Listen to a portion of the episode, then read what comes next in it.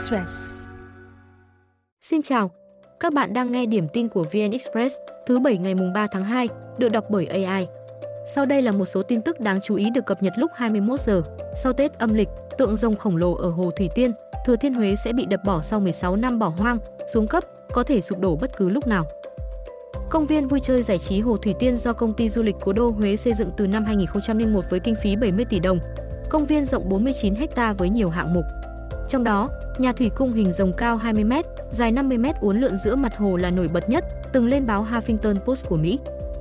Năm hai nghìn không trăm lẻ bốn, công viên hoàn thành, được kỳ vọng là địa điểm vui chơi đẳng cấp cho người dân và du khách. Tuy nhiên, hoạt động không bao lâu, khu vui chơi vắng khách, nguồn thu không bù phần chi. Một số vật nuôi ở trong nhà thủy cung phải chuyển đi nơi khác.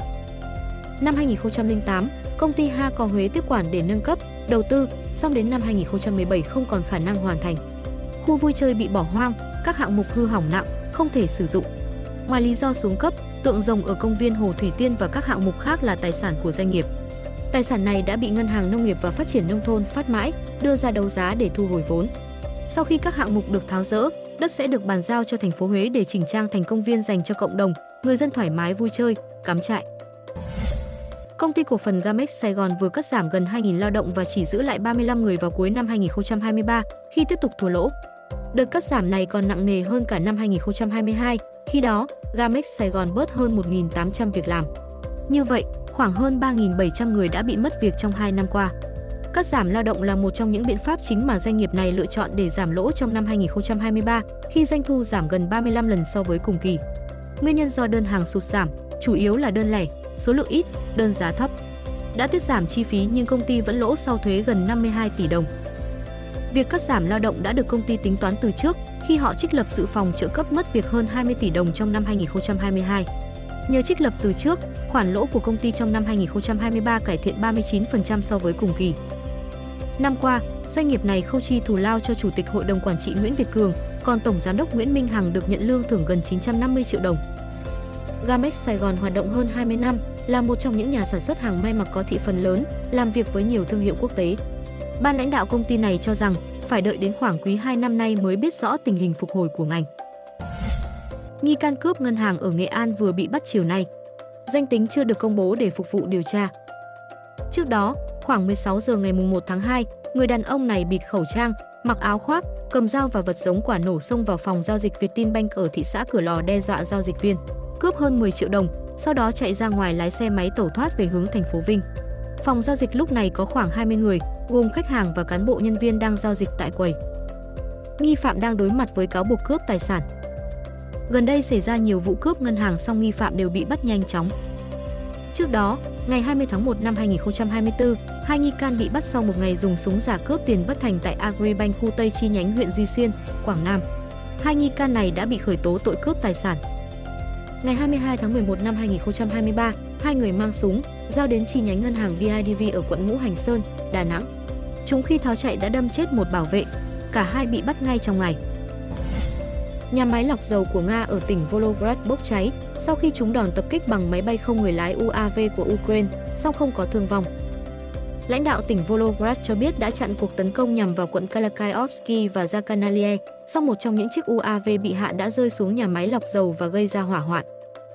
Volgograd là một trong những cơ sở lọc dầu lớn nhất ở Tây Nam Nga, có công suất khoảng ba trăm nghìn thùng dầu thô mỗi ngày. Bộ Quốc phòng Nga cùng ngày thông báo đã đánh chặn bảy u a vê Ukraine. Ukraine chưa bình luận về thông tin này. Ukraine cùng ngày tuyên bố đánh chặn chín trong mười bốn u a vê được Nga triển khai trong đêm, phần lớn nhằm vào cơ sở năng lượng ở tỉnh Dnipro. Khoảng mười lăm nghìn người dân bị mất điện sau các cuộc tập kích bằng u a vê của Nga. Nga và Ukraine thời gian qua thường xuyên tấn công hạ tầng năng lượng đối phương nhằm làm gián đoạn chuỗi cung ứng hậu cần. Giới chuyên gia nhận định Ukraine đang triển khai loại u a vê mới có tầm bay xa hơn và sức công phá mạnh hơn để tập kích mục tiêu sâu trong lãnh thổ đối phương. Lực lượng kháng chiến Hồi giáo tại Iraq i rờ i vừa tuyên bố tấn công hàng loạt căn cứ Mỹ đóng quân tại sân bay ở Iraq và Syria. Cụ thể, máy bay không người lái đã tấn công căn cứ không quân Al-Hazi ở tỉnh Erbil, nhằm tiếp tục chống lại lực lượng Mỹ chiếm đóng Iraq và khu vực, cũng như phản ứng với chiến dịch tàn sát người dân ở dải Gaza do Israel thực hiện. Trước đó, các nhóm dân quân thân Tehran cũng tập kích tên lửa nhằm vào căn cứ Atan ở Syria, nơi đóng quân của nhiều loại máy bay hiện đại của Mỹ. Loạt vụ tập kích xảy ra vài giờ sau khi Mỹ tiến hành cuộc không kích quy mô lớn nhằm vào tám mươi lăm mục tiêu ở Iraq và Syria, nhằm trả đũa vụ tấn công căn cứ tại Jordan khiến ba lính Mỹ thiệt mạng và ba mươi tư người bị thương hồi tuần trước. Giới chức Mỹ chưa lên tiếng về thông tin này. i rờ i là liên minh có mặt nhiều nhóm dân quân thân Iran. Các nhóm thuộc liên minh này đã tiến hành hơn một trăm năm mươi vụ tấn công nhằm vào cơ sở quân sự và đơn vị Mỹ tại Iraq và Syria trong hơn ba tháng qua, kể từ khi chiến sự nổ ra tại Dải Gaza. Căn cứ do Mỹ xây dựng tại Atlan được coi là vị trí chiến lược then chốt để Mỹ giành ảnh hưởng trong khu vực vì nằm gần ngã ba biên giới giữa Syria, Jordan và Iraq. Đây cũng là nơi duy nhất có sự hiện diện quân sự đáng kể của Mỹ tại Syria bên ngoài khu vực phía Bắc do lực lượng người Kurd kiểm soát. Sau đây là thông tin lúc mười bảy giờ. Sáng nay, lượng xe về quê ăn Tết tăng cao khiến cao tốc Vĩnh Hảo Phan Thiết kẹt mười ki lô mét. Cảnh sát đã điều tiết, hướng dẫn các xe đi ra ở đoạn nút giao Đại Ninh, huyện Bắc Bình, cách đó hơn bốn mươi ki lô mét để giảm ùn tắc. Chốt đèn đỏ ở khu vực xã Vĩnh Hảo cũng được điều chỉnh thời gian phù hợp. Cao tốc Vĩnh Hảo Phan Thiết dài hơn một trăm ki lô mét, đi qua bốn huyện là Hàm Thuận Nam, Hàm Thuận Bắc, Bắc Bình và Tuy Phong của Bình Thuận, thông xe từ tháng năm năm hai nghìn không trăm hai mươi ba. Cũng trong sáng nay, tai nạn liên hoàn làm tuyến thành phố Hồ Chí Minh dầu dây ùn ứ ba ki lô mét, khiến các xe gặp khó khăn khi đi từ thành phố Hồ Chí Minh tới Đồng Nai. Vào cao điểm Tết, lượng ô tô qua cao tốc thành phố Hồ Chí Minh, Long Thành tăng cao đến hơn một trăm nghìn lượt xe mỗi ngày. Tuyến dài năm mươi lăm ki lô mét, đông xe, thường xuyên ùn tắc nên được dự tính mở rộng gấp đôi đoạn qua thành phố Hồ Chí Minh từ bốn lên tám làn để đáp ứng nhu cầu đi lại tăng cao. Hôm nay, ông Hồ Văn Tấn, cựu trưởng phòng cảnh sát kinh tế bị Tòa án Nhân dân tỉnh An Giang tuyên phạt mười tám tháng tù về tội lợi dụng chức vụ, quyền hạn trong khi thi hành công vụ, đã cùng hai cấp dưới cố tình bỏ lọt hành vi phạm tội của bà Trùm Mười Tường trong vụ án buôn lậu. Hai cấp dưới là Nguyễn Minh Trí, cựu điều tra viên, và Lê Tấn Tài, cựu phó phòng cảnh sát kinh tế, lần lượt bị phạt mười bảy và mười tám tháng tù. Các bị cáo còn bị cấm đảm nhiệm chức vụ hai năm từ khi chấp hành xong bản án. Theo hội đồng xét xử, hành vi phạm tội của ba cựu cảnh sát là nghiêm trọng, ảnh hưởng đến hoạt động đúng đắn của các cơ quan bảo vệ pháp luật và tính công bằng, khách quan trong hoạt động điều tra xử lý tội phạm, dẫn tới bỏ lọt tội phạm, đồng thời làm ảnh hưởng uy tín của Công an tỉnh An Giang. Theo hồ sơ, tháng mười hai năm hai nghìn không trăm mười tám, Cục Cảnh sát Kinh tế C không ba xác lập chuyên án triệt phá đường dây buôn lậu ở An Giang. Khi bắt giữ một số nghi phạm, tang vật liên quan, C không ba chuyển vụ án cho Công an tỉnh An Giang điều tra theo thẩm quyền. Ba công an được giao nhiệm vụ điều tra vụ án đối với các bị can Võ Minh Phương, Trần Công Tới, Bùi Văn Miền về tội buôn lậu xảy ra ngày hai mươi ba tháng mười hai năm hai nghìn không trăm mười tám. Đây là nhóm tội phạm có hành vi phạm tội thuộc trường hợp đặc biệt nghiêm trọng, trốn truy nã, trong hồ sơ có nhiều chứng cứ. Tài liệu phản ánh người chủ mưu cầm đầu là Nguyễn Thị Kim Hạnh, tức Mười Tường, Nguyễn Hoàng Út, tức Út Mạnh và có liên quan đến nhiều người khác. Tuy nhiên, vì động cơ cá nhân, vụ lợi và sợ ảnh hưởng đến vị trí công tác của bản thân nên Tấn, Trí, Tài chỉ thực hiện điều tra các bị can Phương, Ới, Miền theo tội danh vận chuyển trái phép hàng hóa qua biên giới, chủ động né tránh, không áp dụng các biện pháp điều tra, cố ý không thực hiện đầy đủ các hoạt động tố tụng theo quy định. Từ đó dẫn đến bỏ lọt tội phạm và hành vi phạm tội buôn lậu của Mười Tường, Út Mạnh và các đồng phạm. Từ cuối năm hai nghìn không trăm hai mươi hai đến tháng sáu năm hai nghìn không trăm hai mươi ba, lần lượt các ông Tấn, Trí, Tài bị cơ quan điều tra Viện Kiểm sát Nhân dân tối cao khởi tố, bắt tạm giam. Từ ngày sáu tháng hai đến ngày bảy tháng ba, sân bay Nội Bài và Tân Sơn Nhất sẽ được thử nghiệm thu phí không dừng E T C. Hệ thống thu phí tự động đã được lắp đặt. Mỗi sân bay dự kiến dành hai làn cho các phương tiện sử dụng E T C, tổng đầu tư hơn hai trăm mười tỷ đồng. Chủ xe đã có tài khoản E T C sử dụng trên các quốc lộ. Cao tốc có thể lưu thông qua làn thu phí của sân bay mà không cần dán thêm thẻ hay phát sinh thêm thủ tục, bởi các hệ thống này được tích hợp đồng bộ. Mức phí giữ nguyên như hiện hành.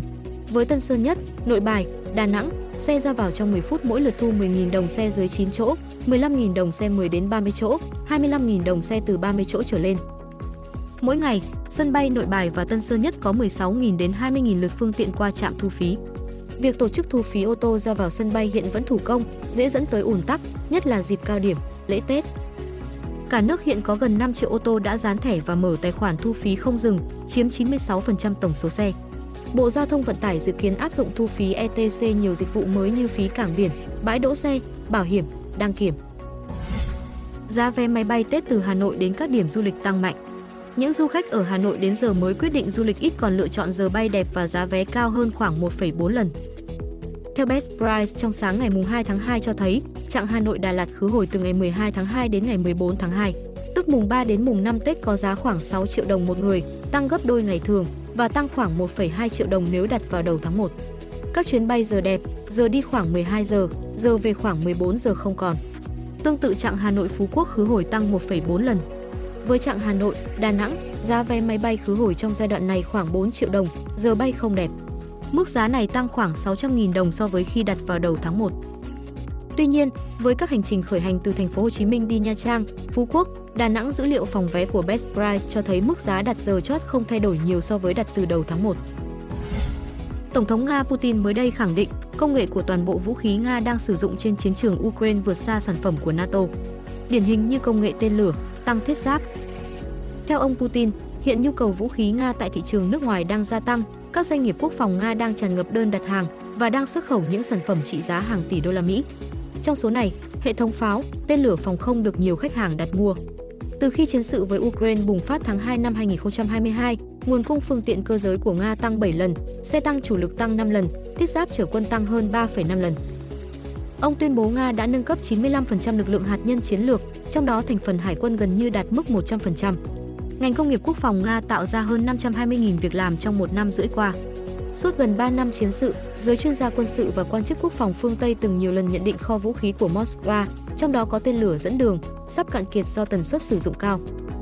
Mỹ và các đồng minh châu Âu cũng nỗ lực tăng sản lượng vũ khí, đặc biệt là đạn pháo, nhưng gặp nhiều khó khăn sau thời gian dài liên tục cắt giảm ngân sách quốc phòng để tập trung đầu tư phát triển kinh tế. Mỹ vừa thông báo thực hiện các cuộc không kích vào lực lượng vệ binh cách mạng Hồi giáo Iran cùng những nhóm thân Tehran tại Iraq và Syria, đánh trúng hơn tám mươi lăm mục tiêu vào bốn giờ sáng nay theo giờ Hà Nội. Mỹ đã điều động hàng loạt chiến đấu cơ tham gia cuộc không kích, trong đó có máy bay ném bom tầm xa với hơn một trăm hai mươi lăm quả đạn. Các mục tiêu bị không kích gồm trung tâm chỉ huy, kiểm soát và tình báo cũng như những cơ sở lưu trữ tên lửa, rocket và máy bay không người lái. Thuộc các nhóm vũ trang và lực lượng I R G C đã tiếp tay cho các cuộc không kích chống lại lực lượng Mỹ và liên minh. Các cuộc không kích diễn ra trong ba mươi phút và dường như đã thành công, Mỹ đã thông báo cho Iraq trước khi phát động tấn công. Tổng thống Mỹ Joe Biden tuyên bố, các cuộc không kích này không tìm kiếm xung đột ở Trung Đông hay bất kỳ nơi nào khác trên thế giới. Động thái này nhằm đáp trả tất cả những ai muốn tìm cách làm hại người Mỹ. Theo Tổ chức Giám sát Nhân quyền Syria, ít nhất mười tám tay súng thuộc các lực lượng thân Iran đã thiệt mạng. Ít nhất hai mươi sáu địa điểm quan trọng là nơi ở của các nhóm thân Iran đã bị phá hủy, trong đó có cả kho vũ khí, nằm trải dài hơn một trăm ki lô mét từ thành phố Deir ez-Zor tới Al-Bukaman, gần biên giới Iraq. Thông tin sẽ tiếp tục cập nhật vào mười bảy giờ.